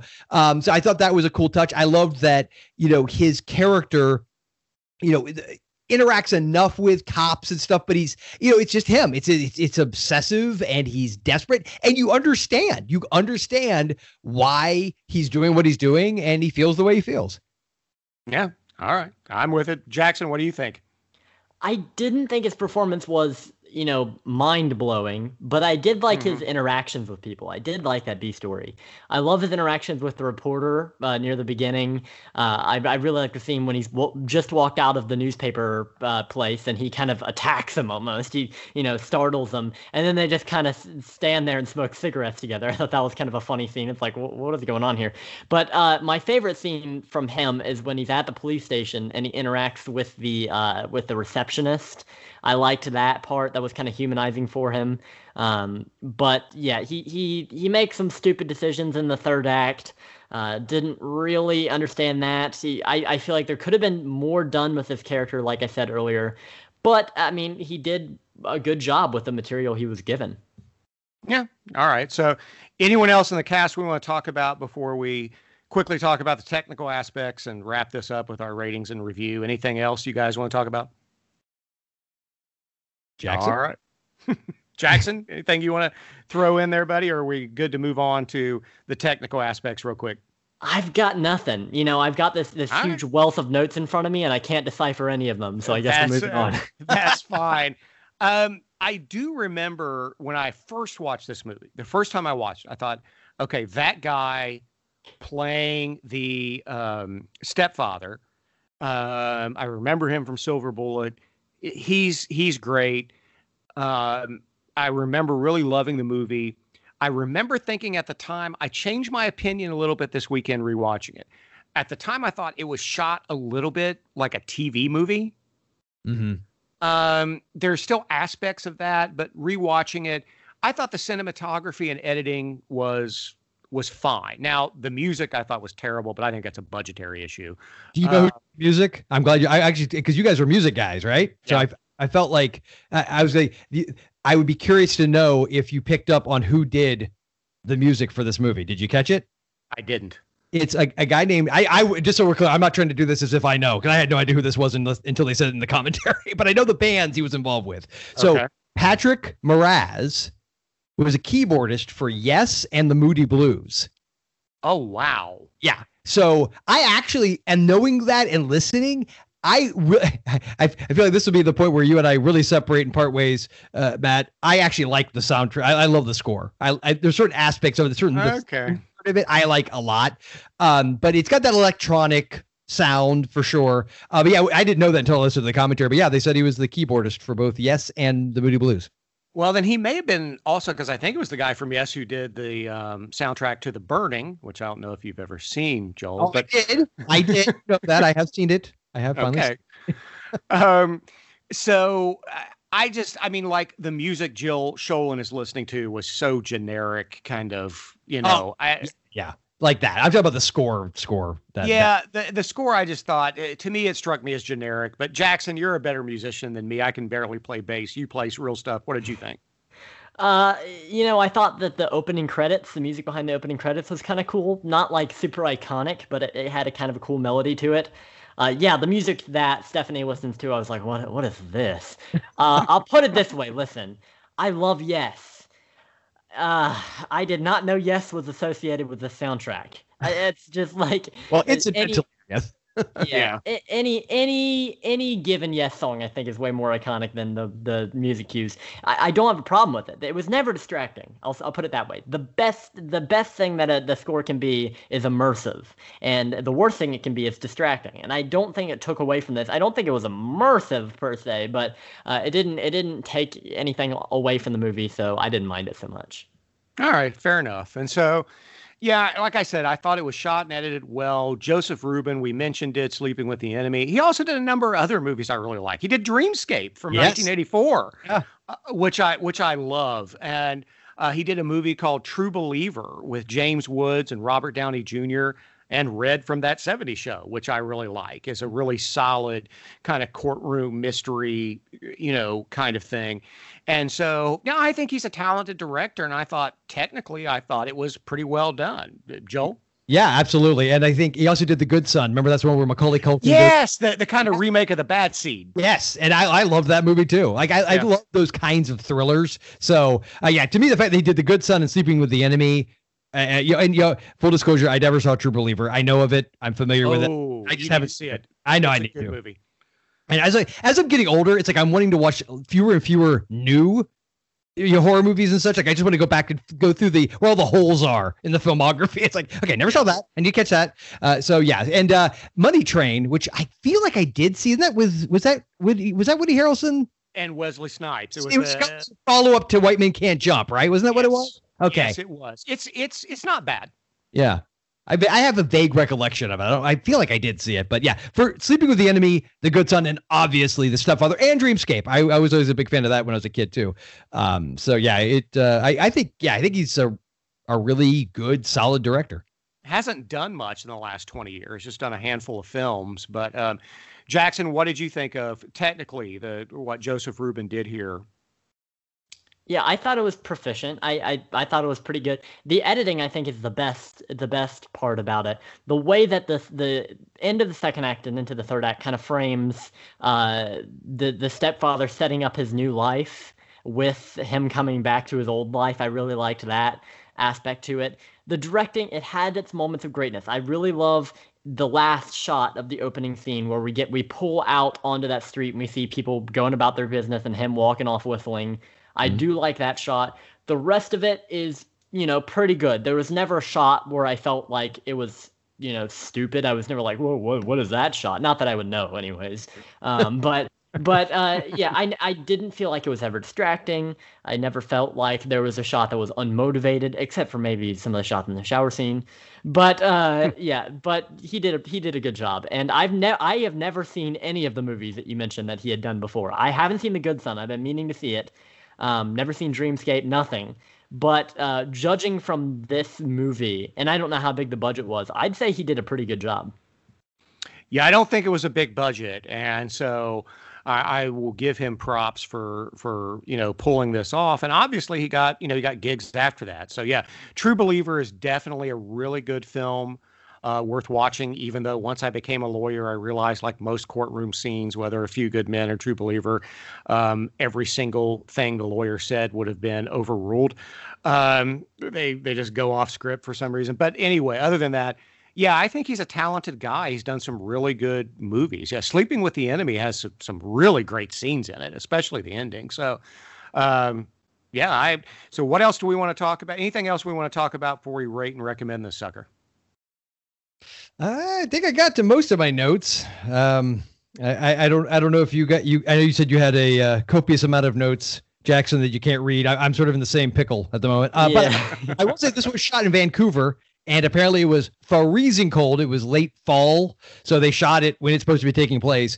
But so when you brought up the the the was scooter Vespa, whatever the thing was, yeah. that, that they were freezing cold. It was apparently just they didn't say what the temperature was, but apparently, and if you look at him, he you could see it on his face. Like for if you pay attention when they're when she's talking, uh, yeah. I, I got to give credit where credit's due, man. Stephanie, big that big beautiful smile, the girl next door beaming like she held it together because I you could just tell it has got to be freezing. And I'm from Florida, so if it's like above 65, yikes, it's crazy so you're saying if they'd had, you know, too much coffee or water, would have been a Dumb and Dumber. Situation. Yeah, the snow would have been frozen in their face. Yes, exactly, exactly. All righty. Well, let is Jackson. Do you have anything else you want to add, buddy, before we move on to our ratings and recommendations? I just have one note, and this is kind of a funny thing. Uh, you're gonna tell me that nobody noticed Jerry was wearing a toupee the entire time he was with Stephanie and Susan. I don't feel like that's plausible. I feel like at some point uh, they would have been like, "What are you? What are you doing there, buddy?" I mean, we we see that uh, Susan and well, uh, Jerry tussle around in bed. I'm sure she. I don't okay. know. I now I don't watch TMZ or that kind of stuff, so maybe they picked up on this, but nobody else has. Um, so uh, this morning before church, Megan and I are getting ready and they're doing a thing on I think it was CBS Sunday Morning or something like that, and they're showing pictures of Joe Biden back in 1987 when he first ran for president. And I've met Joe Biden several times when I worked on Capitol Hill. Always, no matter what your political leanings are, he was always a very nice man, very warm. Never remembered who I was. Asked me, "Who are you, young man?" about three times. Um, but he had almost no hair he has three times the amount of hair in his 70s now than he did in the 80s and 90s. The guy's obviously either wearing a toupee or has hair plugs, and nobody has ever commented on the fact that he has a comb over in 1987 and a full head of gray hair in 2020. You know what's funny? Now that you say that, I never even thought about it. You're right. He yeah, does. yeah. yeah he's obviously either had work or a toupee, one Yeah. or the other. And Looks- so it looks natural. I mean, credit where credit's. That's why I didn't think about it. it looked, and, I, and that's coming from a phallic, phallically challenged individual. So uh, I would notice. You know, we Yeah. notice things. But I, I did. It's funny you guys bring that up. But I, I did one note that I was able to decipher here. Speaking of a logic problem, and I believe in the comments they called it. I guess Hitchcock would call it icebox logic, meaning there was the kind of thing you'd see the movie, you'd love it, and then you'd be home late at night getting a you know a, a sandwich at one o'clock in the morning at, at the quote unquote icebox, telling you how dated that reference is. right. That a- and it hits you with, wait a minute, if he did this, then how did that happen? And apparently the one they point out that I I've seen this movie so many times, I never even thought about this. Explain this one to me, Jackson. Like follow follow the logic here, okay? How we, we see Jerry do like you said, he takes the toupee off. He's now going to have the you know the the receding hairline for this new character he's playing. I can't remember what the guy's name was, but the new one he's going to be, and you know the glasses, all the whole different getup, right? So that's what he does, and then he goes and he puts himself into that life. He immerses himself, and then he kind of goes back and forth, back and forth. Correct? Like that's how he does his shtick. How did he, as Morrison, with a beard, he had to shave, get into Susan and Stephanie's life as freshly shaven, different haired Jerry Blake? Right. You would have had to grow the beard back every time. his family. Now it was obviously a fake beard, and you could tell that in the movie. But he does shave it, so the implication was it was a fake beard. It was a real beard. yeah, yeah. Jackson, any thoughts there? Uh, no, I, I, you know, I, I did think about that briefly. The thing I actually thought about was he's got that that really long shaggy hair. Yeah, and he's got yeah. yeah, and then he's got the toupee and with the balding underneath it. Uh, my only thought is maybe in a year he balded really quickly. I, I'm not sure how that works, but I didn't. I didn't even think about that too, because he cuts his own hair, so it's as if that's his hair. Yep. Yeah, Yep. yeah. So there's that. Um, also, another thing I noticed, I can't remember, was he putting the contacts on or taking them off? Either way, he was wearing contacts for Yeah. one identity. Is Yeah, he really going to do that for years on end? Yeah, Jer- Jerry Blake wears. He put contacts in to be Jerry, but yeah, yeah, he would have had to wear them perpetually. Yeah. And nobody ever noticed that he had to. T- I mean, I imagine if you leave them in that long, it's going to start to g- cause some irritation there. So you, he to- maybe Maybe- take them out every night, and and one night Susan l- Maybe- looks at him and she's like, "Why are your eyes a different color?" Maybe you know he he took him out at night and told his wife that he's just a big Corey Hart fan and he wears his sunglasses at night. Uh, I think that's it. That's the right time. That's the right time for that. exactly. All right. So I I feel like this is redundant again, but Joel, on a scale one to ten, what would you give this? It's it's so cute. You felt the need to ask me, Matt. That's so cute. uh, it, it, it's a solid ten. I'd go. I'd go. Uh, turn it. I'd pull a Spinal Tap and turn it up to eleven if I could. It's a ten out of ten for me. It is an own it, uh, even on Laserdisc, which I do. Wow, that's above and beyond, man. So, Jackson, what about you? I'm interested in this because you're a hard, you're like Jay of the Dead. You're you're a tough critic. So, I don't give quite as many sixes as Jay of the Dead, I would say, but yeah, I am, I I'm a little bit tougher because I don't have that nostalgia nostalgia factor for it. This is my first time seeing these movies. I'm gonna give it an eight to an eight point five. Uh, I would say that the strengths of it out outshine the the weaknesses, and uh, yeah, I would definitely call this a high priority stream on Tubi. If you want to buy it, if you like it, I would recommend buying it because it is one that I'll be seeing again sometime. But um, yeah, eight to eight point five. I definitely recommend you see it if you haven't already. yeah, I'm at a solid 8.5. That's what I gave my uh, original Letterboxd review. Um, I do call it a buy if I can find that if it's still in print. That Shout Factory Yes. Blu-ray that Joel's talking about, I'm definitely going to pick that up because I would like to watch the commentary on this, and so absolutely. So yeah, I will watch it again. It is on Tubi, but I do plan on buying it. So, Joel, where can they find you online, buddy? Well, they can find me at Retro Movie Geek, of course, and Terror on the Tube, where we cover made for TV horror movies from the 70s, 80s, and at least one time we've covered one from the 90s. so we got that going for us. And of course, Horror Movie Podcast, where we're dead serious about horror movies.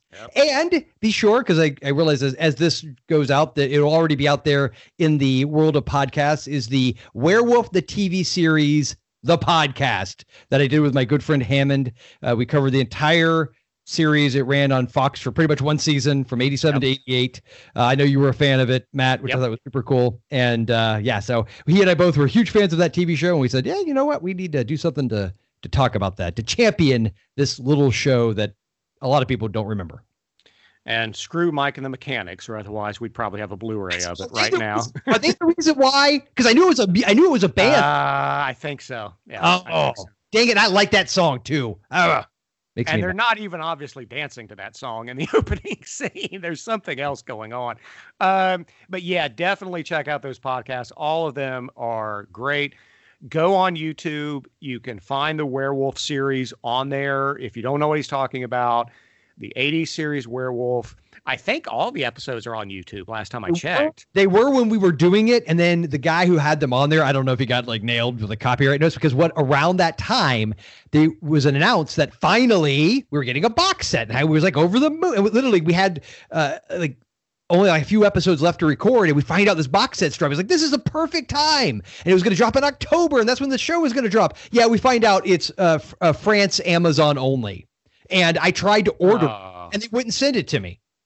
Oh, that sucks. Yeah, it does suck. So I need to get Peter to get me a copy. yeah. That's what I need to have happen. So, but yeah, I think to last I checked, they were on YouTube.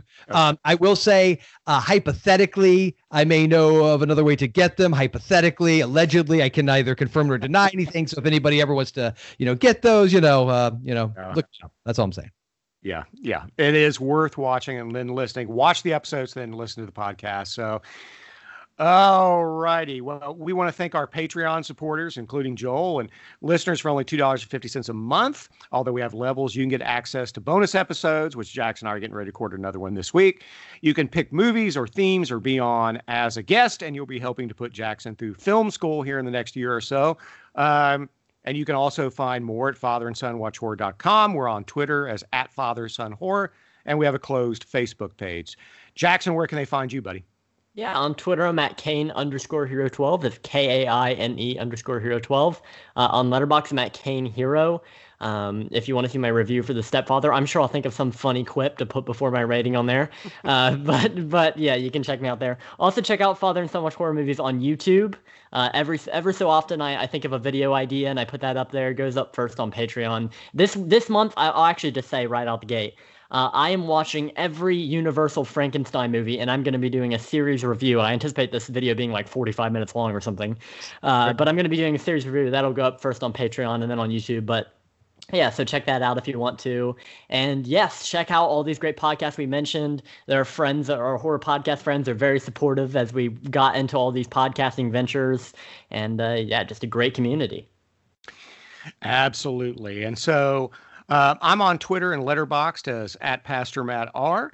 And uh, thanks for listening, guys. And also, along with those videos, something tells me, Jackson, you may have a hankering to do because I know you're getting ready to do a video for your um, film school applications. Um, So, but to be watching for that, possibly also, something tells me you may be doing a Godzilla episode Yes. on YouTube Yes. because you already spilled the beans. I bought him Joel the Criterion box set of Godzilla for Christmas. Nice. So Excellent. yeah, absolutely. So I'm going to educate myself. there you go. So we will continue our theme next time, but I uh, can guarantee that a few films uh, that are in contention include Hereditary, House of a Thousand Corpses, and a few others. So thanks for being on, Joel and Jackson. Say goodbye to the good people.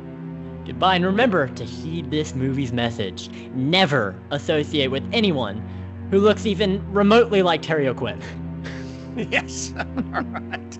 All right, folks. Until then, remember the family that watches horror together slays together. See you next time.